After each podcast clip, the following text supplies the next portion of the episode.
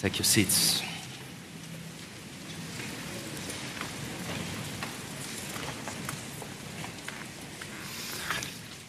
All righty. Good morning, Austin Stone. My name is Ross. I'm one of the congregation pastors here and an elder and part of the preaching team here at the church. And it's always just a privilege to be able to bring the word to you. We are back in our study of the Gospel of Matthew. And so if you have your Bibles, please turn with me to Matthew 5. And we're going to be from verse 27 this morning. It is important to remember where we are in the text. We're going verse by verse, line by line, but the immediate context, at the very least, of the text is important for us to bear in mind today. We're in the Sermon on the Mount, Jesus' most famous sermon. He is offering people a new type of life a blessed type of life, but it means, to be sure, giving up on the pursuits of our previous lives. It means going against the grain of this world into an upside down kingdom and following Jesus into a new, sacrificial, loving,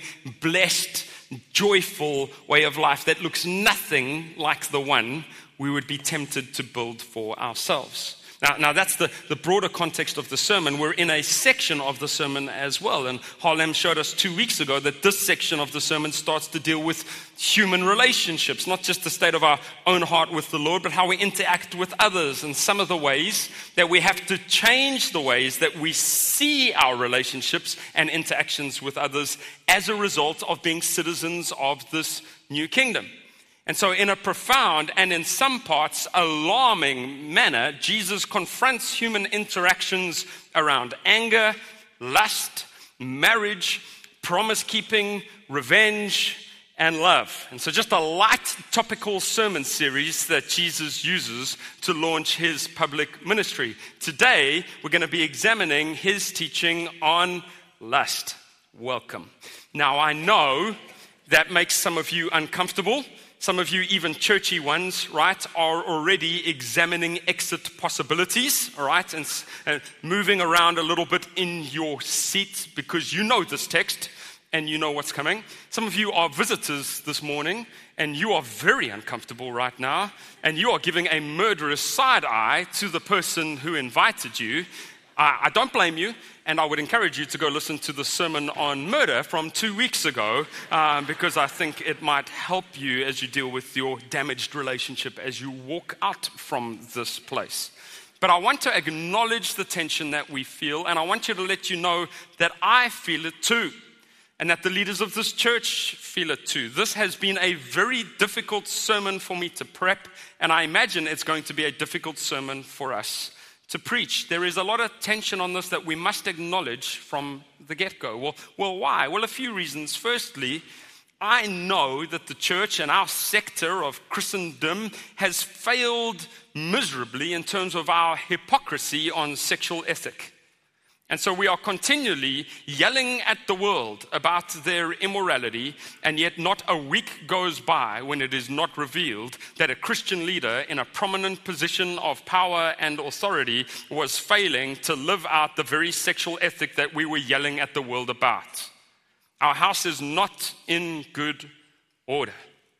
Just today, a study was released showing 700 cases of abuse in Southern Baptist churches, many of them in our very state, many of them in churches where pastors were preaching this text on the danger of lust and then failing to restrain their own lust and living it out in criminal and heinous and incredibly damaging ways.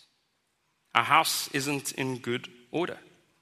Secondly, I feel a tension because as a preacher of the word, I don't want to be the dude that Jesus is going to condemn later on in the text when he says, Woe unto you, you teachers of the law, and you scribes and you Pharisees. You put burdens upon people's shoulders, you pile them up, and you don't lift a finger to help them.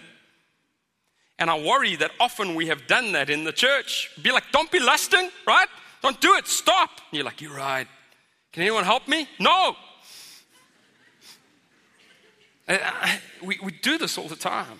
And so people walk out from here burdened and buckled over and like, he's right, I'm disgusting, we should change. I don't know how. I don't know. And I don't want to be that guy. I think part of our covenantal purity movement culture has led to this. And I was part of it, right? Where we would lead people to a momentary decision to live a life of purity and abstinence. Good outcome. But we would rely on momentary manipulation to get that decision done instead of relying on decades of discipleship to help people live that decision out. We have failed in this space. Thirdly, I'm full attention this morning because the world thinks we're mad in this space. They think we're mad. And so the tension, the temptation is to go like, mm, maybe we are a bit, let's dial back a bit, right? Let's, let's not talk about that this much. Let's say this isn't actually a big deal in the broader scheme of all the things we could be talking about in the world. Let's, let's not harp on this one because it's not such a big deal, really. Well, the problem is, Jesus speaks about it as a big deal. And there's no one more gracious or kind or wise than him. And so, if he speaks about it, we should speak about it. What does he say? Here's what he says, verse 27. Everyone okay? So far. You have heard that it was said, You shall not commit adultery. That's where you stroke your chin and go, That's wise. Mm-hmm. It's good, Jesus. Good. Tracking with you. What's the second point? But I say to you that everyone who looks at a woman with lustful intent has already committed adultery with her in his heart. Oh, that's where a lot of the chin scratching stops, right? And suddenly we're furiously trying to find cross references, updating Twitter, like, oh, God, it didn't sign up for this. If your right eye causes you to sin, tear it out and throw it away. For it is better for you to lose one of your members than that your whole body be thrown into hell. And if your right hand causes you to sin, cut it off and throw it away. For it is better that you lose one of your members than that your whole body go into hell. Now, what on earth are we supposed to do with that? This sounds like awful trouble for a lot of us, right? It has been said that you know Christians don't actually take the Bible literally because so many of them have both of their eyes and both of their hands. And that's true. Well, let's go through it and try to break it down a little bit today. I'm going to be really simple today because the text is actually simple. it's not hard to understand what Jesus is saying. Um, but I'm praying that the Holy Spirit will help us to apply it. I'm going to try to answer three questions. What was Jesus addressing? Is the first question. He's addressing a particular issue in the context. I want to answer what was it. Secondly, what did he say about it? What is his response to that issue in the culture? And then lastly, what should we do in response to what Jesus teaches to that particular issue. Firstly, what was Jesus addressing? Well, broadly speaking, Jesus was addressing a diminishing of the law's requirements and a distortion of the law's role. This is what the teachers of the law were doing. They were teaching the law, but they were diminishing its requirements and changing its role to be something that it was never supposed to be. More narrowly, Jesus was addressing in their day and age an inappropriate and distorted view of sexual purity and what actually constituted sexual sin according to God. He was addressing a distorted view of sexual purity and what actually constituted sexual sin in accordance to God. Now, listen, I love teaching through the Bible, verse by verse, line by line, chapter by chapter, book by book. It's my thing. I enjoy that a great deal. There is an inherent danger as we do it. That sometimes we get so stuck in a text that we forget its broader context in the scriptures and we forget its immediate context, even in the chapters in which we find the text. And so we must be cautious with verses like 27 to 30 that we don't read before and after it because it's gonna, it's gonna help us if we do, right? And so sometimes we get so locked into that that if we just spend five minutes reading what came before and after it, we go, oh, wait a minute, that helps me a great deal. Jesus is using six statements that go, You have heard it said, but I say to you. Uh, he is comparing and contrasting the ways in which the teachers of the law used the law and the way that the law was actually supposed to be used. He isn't correcting the law because when he speaks literally of the law, he will say, It is written.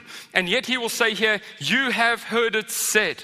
And so he's speaking of the collective teachings that go with the law. So let's zoom out a tiny bit because he's doing something specific and deliberate, and it's important uh, we don't miss it. Go back to verse 17. We did this a few weeks ago, but I know most of us in our social media, instant news kind of era have memories of goldfishes, right? And so uh, we forget. Three weeks ago, I don't know what happened, but a few weeks ago, we looked at this. And here's what Jesus said Do not think, verse 17, same chapter, that I have come to abolish the law or the prophets. So he cannot be doing that. He cannot be saying the law doesn't apply. He's not doing that. I have not come to abolish them, but to fulfill them. He's coming to show the fullness of them. For truly I say to you, until heaven and earth pass away, not an iota, not a dot will pass from the law until all is accomplished. Well, what is he doing then? Well, he's going to tell us. Therefore, whoever relaxes one of the least of these commandments and teaches others to do the same will be called least in the kingdom of heaven. That is what he is addressing. But whoever does them and teaches them will be called great in the kingdom of heaven. For I tell you that unless your righteousness exceeds that of the scribes and the Pharisees, you will never enter the kingdom of heaven. What are the scribes and the Pharisees doing according to Jesus? They are relaxing the commandments of the law and making them accomplishable and self justifying, which was never the purpose of the law. The scriptures tell us, if you read the broader context, the law condemns us, it tells us we cannot. They were reading the law and going, hey, you know what? I think if we take the bare minimum of this, I think we can do it. I think we can get this done. Jesus is addressing that. What follows is six examples of exactly how that is happening. We looked at murder and what was happening with the teachers in, in, in, terms of the law about murder was like they were saying, hey, the law says you mustn't murder, and that's all it demands of you in terms of your anger. Be as angry and as hostile and as bitter and as unforgiving as you like. Think murderous things, tweet murderous statements. Say murderous threats under your breath, just don't actually do it. And if you manage to keep that line, God is chuffed to bits with you that means he's pleased. Okay? He's, he's just so stoked because you didn't murder someone and he's going, excellent, well done. How many do you murder today? None. You're the best. You're the best. Look at my peeps just rocking the law. Now, that's what he's addressing.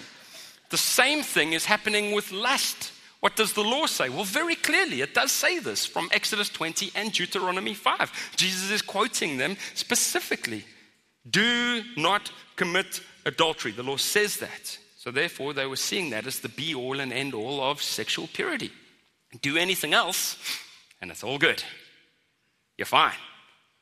And so, one of the questions I get the most as a pastor, especially with young people, is like, hey, uh, so where's the line? Like on sexual immorality, like the line. What can I do? What can I not do? Just give me a line, right? And that's what is happening in that context. And the teachers of the law were going like, well, adultery. So don't sleep with someone else's wife and you're all good. You're in the clear. Do whatever you like. Now, scholars suggest that this was playing out in particularly troubling ways in the context.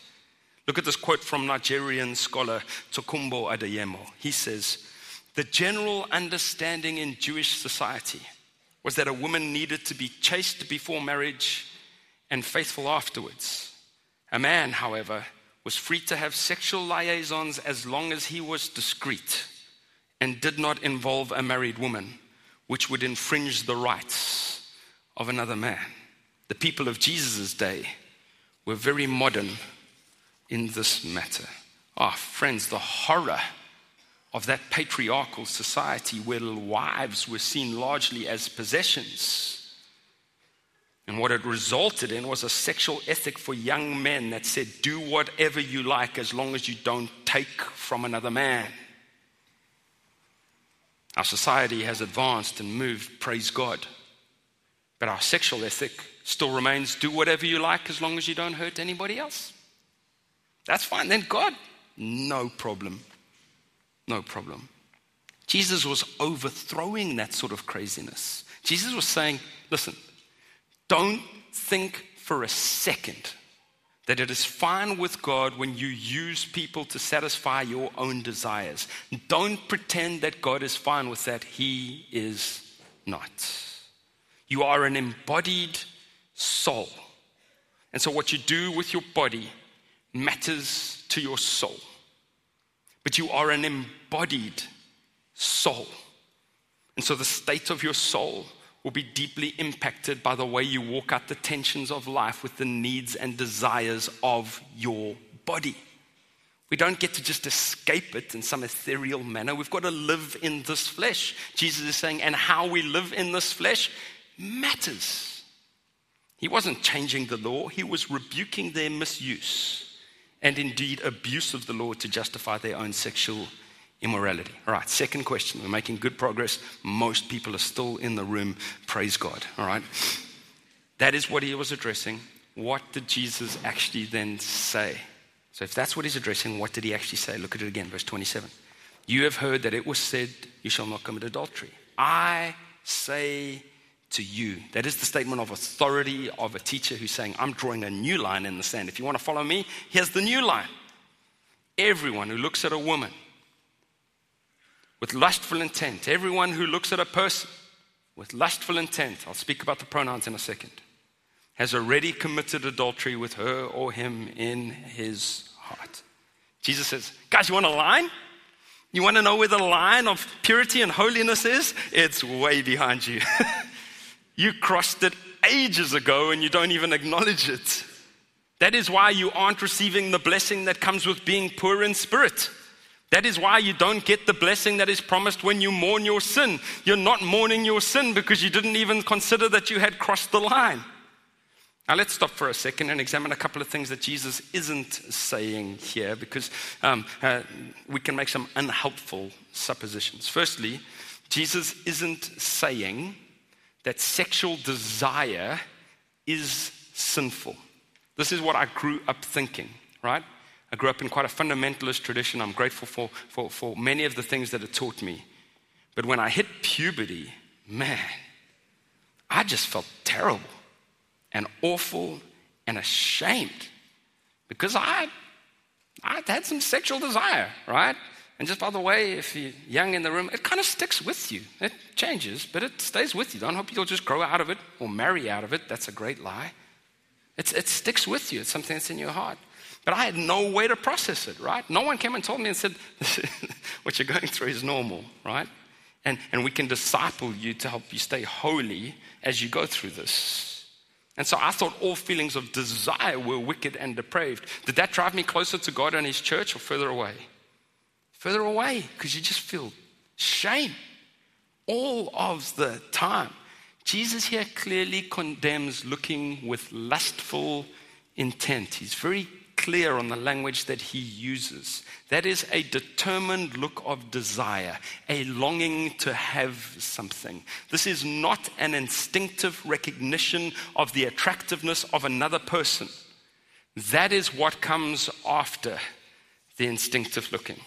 The first look is not the issue, friends, it is the second, and what follows in our minds and hearts that leads us down a path of lust. A.B. Bruce said, The look is not casual, but persistent. The desire not involuntary or momentary, but cherished. That is the real issue. When we cherish these things and let them build, and we long to dwell on them and form fantasy lives about them, and we start to look at people as objects for our own fulfillment, that is what he is condemning. Secondly, you ready? Though the pronouns are masculine focused here, Jesus isn't saying that this problem is only masculine in nature. We have given into this a little bit in the church. And so, usually, what happens when you preach sermons like this results in all the dudes in the room sitting with their heads bowed low, hoping to not be noticed, and all the ladies crossing their arms in disgust that they have to put up with such a revolting species, right?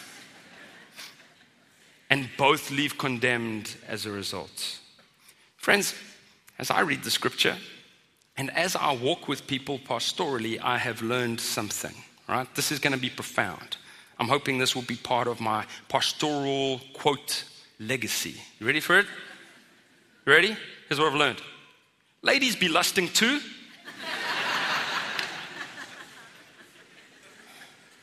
Potiphar's wife, I was reading that text the other day. She liked what she saw in young Joseph. The scripture tells us that. She liked what she saw. She was like, dude, he was ripped, he was young, he was doing manual labor. It's the trifecta. And the scriptures tell us she goes to him again and again. It's not a momentary, oh, sorry, what was I thinking? Day after day, she's like, I must have you. Now, friends, it is true that lust uh, and stimulus that leads to it is very different in men and in women.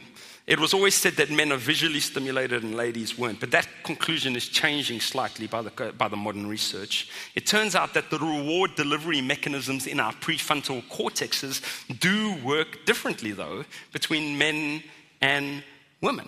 Um, it's something that is puzzling. It's, it's quite funny to read because scientists are trying to put this together because it's puzzling scientists who insist that gender is nothing but a social construct, but our MRIs react differently it's, it's, a visual stimulus. Now, it's not that men are visually stimulated and women aren't. It's just the reward mechanism, the way that, the, the, the kind of the reward stimulus is delivered in the brain is different in men than it is from women. But it is changing over time. The fastest growing consumer group of online pornography is young women. And anecdotally, five of the last six marriages that I have worked with that have suffered the betrayal of adultery, it was the wife that strayed spurred on by a period of lust, lusting after someone who wasn't her husband. Now, ladies, I don't say this to shame you, I say this to recognize you. We patronize you when we diminish your abilities, and we patronize you when we diminish your ability to sin, just like men. That's equality, right? Equal in abilities, including ability to sin. And so, ladies, don't assume this is a morning where you get to dial out, right? Many of many of you wrestling this in your heart. Thirdly, he is not saying, I think this is important, that all sexual sin has the same impact or consequence. He's not saying that. It would be folly of us to think that Jesus is somehow saying that all sexual sin is the same in terms of its consequences and the severity of the earthly pain that it causes. That just isn't true. Now, listen, he is saying all sexual sin is serious, and all of it leaves us standing condemned before God in terms of his righteous requirements. All of it. We don't walk away justified just because we stopped short of adultery, which is what they were thinking in the day. But, or, and, don't feel so overwhelmed by shame today that you can't come in, out into the light because this is a, a lie that Satan so cleverly uses that someone who's really struggling with lust uh, reads this text and goes like, well, I've gone all the way to adultery in my mind anyway, so I might as well just keep going. I've crossed the Rubicon. I've gone across the big chasm, and so I'm the worst of the worst, so I'm just going to hang out here in my shame. Don't do that. Don't do that. If it isn't adultery yet, that is a small grace. It's a small grace. Turn around now. It's still a massive offense to God. Stop while you can. Let us help you. I don't even know how we can, but let us help you. Imagine. Imagine we created the kinds of church communities where people could confess their sin and be discipled in their brokenness and not be expected to be fixed by tomorrow. Stop. Don't hide in shame. If it has turned to adultery, confess. Confess. The one who you actually fear most in terms of knowing already knows. God already knows. All right. If it isn't that, then the question may remain for us, though why did Jesus make lust such a big deal? I mean, we can see the massively damaging impact of adultery, But lust doesn't really hurt anyone, does it? Shouldn't we just take it easy on this? Well, Jesus won't let us. He sets the bar on sexual sin. And we should remember before we reject some form of outdated Puritanism that Jesus is more gracious and wise than anyone else in this room, right? And so you don't get to go like, I just play the grace card because I'm a Christian. Well, the Christ in Christian set this bar. He came up with this. And so I hear a lot of people in kind of liberalism in terms of Christianity going like, I'm not so obsessed with what uh, like evangelicals have, have said about sexual ethic because that's just Puritanism. I think we should be more like Jesus. I go, good, good, good, good, good, good, including this part where he sets this bar on moral ethics. Let's be more like Jesus. Yes, yes, and amen. Uh, yes, and amen. I just read the red letters. This is in red. It's serious. Red. Why does Jesus detest lust? Six reasons. First one lust actually diminishes sex. It diminishes the sacred bond of intimacy and the cost that it takes of sacrificial covenant relationship to something that is purely a physical impulse. It takes something beautiful and sacred and makes it animalistic and cheap.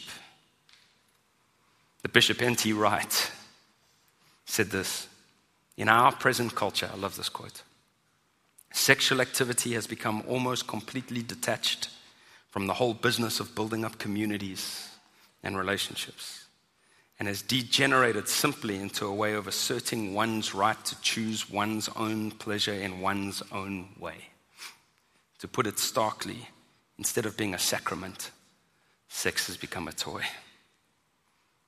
So God isn't looking down at the world and just going, oh, guys, just way too much sex. Whoa. He's going, no, no, you've diminished it. You've made it less than what it should be.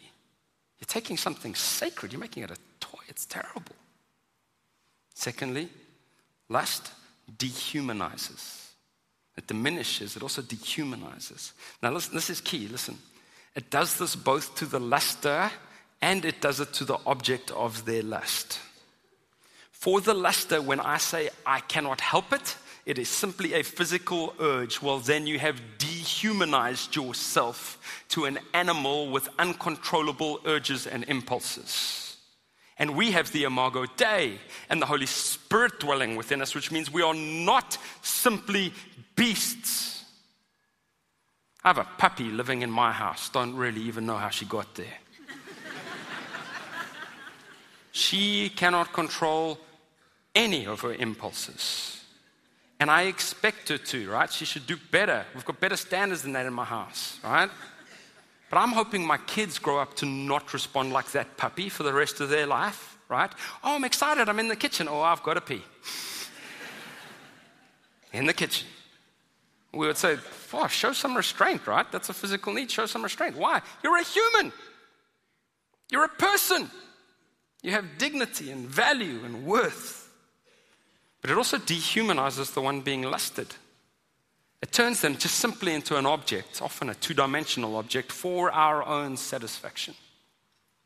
I had the tremendous privilege in another church a few years ago of interviewing a, a woman who had come to Christ who had been rescued from the sex industry, and I mean rescued. She was one of the most prominent adult stars on the internet, and I interviewed her in a sermon. And we had so many people come up to us afterwards who had actually watched her content before it had been part of their struggle.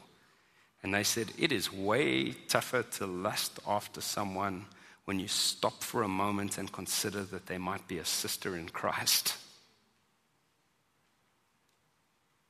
Third one, lust in prisons. Lust and the way it fires our brains is addictive. It's addictive and progressive by nature. And because it is attached to shame, it keeps people wrapped up in secrecy. It ends up feeling like the opposite of the freedom that we think it will provide. As evidence, just listen to this. This stat floored me this week. As evidence of the horrifying impact of this, a recent study showed that between 2015 and 2017, in the space of three years, human beings watched a combined total of 1 million years of pornography on one website alone. A million years of combined human experience. We could have colonized Mars. And what did we do? Well, that just shows me that it's imprisoning us. Why would we give a million years of combined human experience to it? Because people get imprisoned by it. It looks like freedom, and it's not. Fourth, lust lies. We all know this. It's related but distinct. It makes promises that it can never deliver on. It promises satisfaction and experiences that just never deliver. It lies about sex. It lies about intimacy. It lies about satisfaction. And then when all is said and done, it lies about who you are as a result of believing its lies in the first place. Fifth, related but distinct, lust escalates. Because it cannot deliver on the promises that it offers you, it has to offer you another promise. It's how these reward mechanisms for behavior work in our brains. One long look becomes a longer look, becomes social media stalking, becomes inappropriate messages, becomes, becomes, becomes. Instagram and a harmless fitness account becomes Snapchat, becomes porn, becomes desire for hookup, becomes, becomes, becomes. Lastly, it's such a big deal because it causes shame. The Bible is very particular about saying Sexual sin causes defilement. It's not the only thing that does it, but it does it every time. And so it keeps the people of God miserable. So many of you wanting a new season in your walk with God, but this shame haunts you, stains your soul. You don't think there's a way back. Even now, the enemy is telling you, if they knew, my goodness. You see the danger? Christ, in his infinite love and wisdom, is waving big warning signs telling us this is serious. It damages our souls, it taints our relationship with God and with others and our, with ourselves. Let me land this plane. Okay. What does Jesus say we should do as a result? Let's look at the text again. If your right eye causes you to sin, tear it out and throw it away. For it is better that you lose one of your members than that your whole body be thrown into hell. And if your right hand causes you to sin, cut it off and throw it away. For it is better that you lose one of your members than that your whole body go into hell. What is Jesus saying? A few things. Firstly, be extreme on the avoidance of temptation. Be extreme on the avoidance of temptation. Obviously, because we know from broader biblical context how Jesus views the body, this is not actually a call to physical maiming, right? Because you could maim yourself and still have memory. You could take your eyes out and still have memory of fantasy and still lust in that way. Some of the church fathers took this quite literally and it didn't work for them. They discovered they still had imaginations that were capable of lust. Tertullian and Ambrose thought that there should be no sex in the church, right? They thought it might even hasten the return of Jesus Christ if we don't populate the earth. They said they would rather see the end of the human race than have Christians have sex. Jerome, who, who lived from 347 to 420 AD, he used to throw himself into a thorn tree from his chariot when he felt sexual desire for a woman so that the pain would overwhelm him and distract him. He ended up very scarred indeed. Eusebius claimed that Origen castrated himself after reading this text. Many dispute that um, was true, but, but that's what Eusebius claimed. What Jesus is asking us to do, though, friends, listen, it's not physical maiming, it's to be sacrificial and radical in our pursuit of holiness. What does that look like for you? I don't have to give you those uh, tips and tools today. What does that look like for you? You know where you're being tempted. Cut it out. Get rid of it. Just get rid of it. It won't change your, your, your heart's ability to lust, but it will stop the active stream of fantasy content that's currently being delivered to you. Be prepared to look like an old fashioned fool. Draw some boundaries around social media, TV, movies, internet, and in person flirtation. I once got called the least flirtatious man that someone had ever met. I was so stoked. I was like, thank you. They were trying to insult me. They're like, you're not good at this flirting thing. I'm like, praise the Lord. Friends, it's so much tougher now than it was. We need to be more extreme now, not less. In Ephesians 5, Paul calls for extreme measures. He says that sexual immorality and crude joking shouldn't even be named. among the people of God. We ignore that verse. We think it's fine. We can be talking about this stuff, joking about this stuff, justifying this stuff all the time. Paul goes, No, no, do you know what a big deal is? No. Be a prude for Jesus' kingdom's sake. Look at what N.T. Wright again says. I love this vision of countercultural rebellion, but it's also a sad indictment of our defeat. I'm nearly done. Throughout the early centuries of Christianity, look at this, love this. When every kind of sexual behavior ever known to the human race was widely practiced throughout ancient Greek and Roman societies, the Christians insisted that sexual activity was to be restricted to the marriage of a man and a woman. The rest of the world, then as now, thought they were mad. The difference, alas, is that today half the church seems to think so too. Let's focus less on policing the sexual ethic of the world. Let's clean up house a bit in God's church. Next one run away from temptation when it comes. You will still be tempted. What do you do? Run with urgency. Where? Away in the opposite direction. I love the story of Joseph running from Potiphar's wife. Dude gets derobed as he runs through. He knows, he knows the implications of that moment. Day after day, she tempts him and he runs. You know what scripture tells us to do with sexual immorality? Skate up to the line, see how close you can get, and stop just before adultery. No. Flee. Run in the opposite direction. I would rather look like a fool in today's culture than be like Esau, who traded his birthright for a single and momentary physical experience. Last one. What do we do? Turn to Jesus. The most fulfilled, faithful, and complete human who ever lived was single, never lusted never acted on the desires that would have been operating on his flesh. He felt them, to be sure. As part of his human form, he didn't get to escape that. But he never turned it into lust, and he would have had many opportunities to do so. You know what we would call that today? Less than human. We would call that cruelty. We would say, Why would you do that? That's, that's diminishing your humanity, and yet he's the most fulfilled human who ever lived. We have made this a basic need, a human right. The life of Jesus says something else. But think for a second with me as I close about Jesus facing this head on. He knows what that temptation feels like. He knows. Turn to him if you are tempted. He goes on a three and a half year camping trip with 12 dudes, one of whom wants to kill him. And then a woman washes his feet with her hair. Imagine what she smelt like compared to Peter.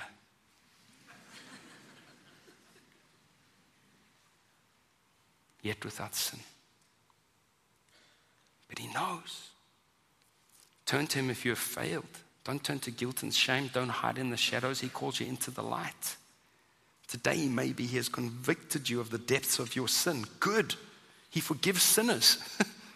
so be poor in spirit, mourn your sin. You will show that poverty of spirit by valuing your righteousness more than your reputation and stepping into the light today. then, friends, I know Satan's taking some of you out or is about to. He loves this avenue. You know how you defeat him? You run to his enemy. The Apostle John reminded us if we say we have fellowship with him while we walk in darkness, we lie and do not practice the truth. But if we walk in the light as he is in the light, we have fellowship with one another. And the blood of Jesus, his son, cleanses us, cleans us from all sin. If we say today we have no sin, we deceive ourselves. And the truth is not in us. But if we confess our sins, he is faithful and just to forgive us our sins and to cleanse us from all unrighteousness. But you must confess. You must. Maybe that's the most radical act you could do today. is tell someone and ask them to walk with you. Probably won't fix overnight. Tell someone. Maybe this morning feels like a warning shot. You're busy fanning some sparks into life. Turn, please. Turn. Run away. Maybe today feels like a condemnation. You're sitting in a burning building, no one knows. There's a chance today, there's breath in your lungs, there's a chance. Run out. Run out of that house and get some help. Satan will try to convince you right now that no one needs to know and that you have it under control. Silence him. Run to his enemy. Let's pray. Father God, thank you so much for your word. It's not always uh, comfortable or easy for us to deal with, but it is life if we will just believe it. And so, Lord, I, I prayed at the beginning that the Holy Spirit would speak today. I pray that He continues to do so now. I pray that the Holy Spirit speaks to some in this room who have never had a relationship with Jesus. And one of the things that has been stopping them is some kind of version of an outdated sexual ethic that they viewed. I pray that today they see, my goodness, Jesus loves me and wants me to live a life of freedom, not the life of slavery that lust is currently bringing into my life. Oh, free them this morning, please, God. Lord, I pray um, this morning for men and women in this place who are busy just fanning some sparks into flames, seeing what, seeing what would, would burst into a little bit of flame. But that, it's under control. It's under control.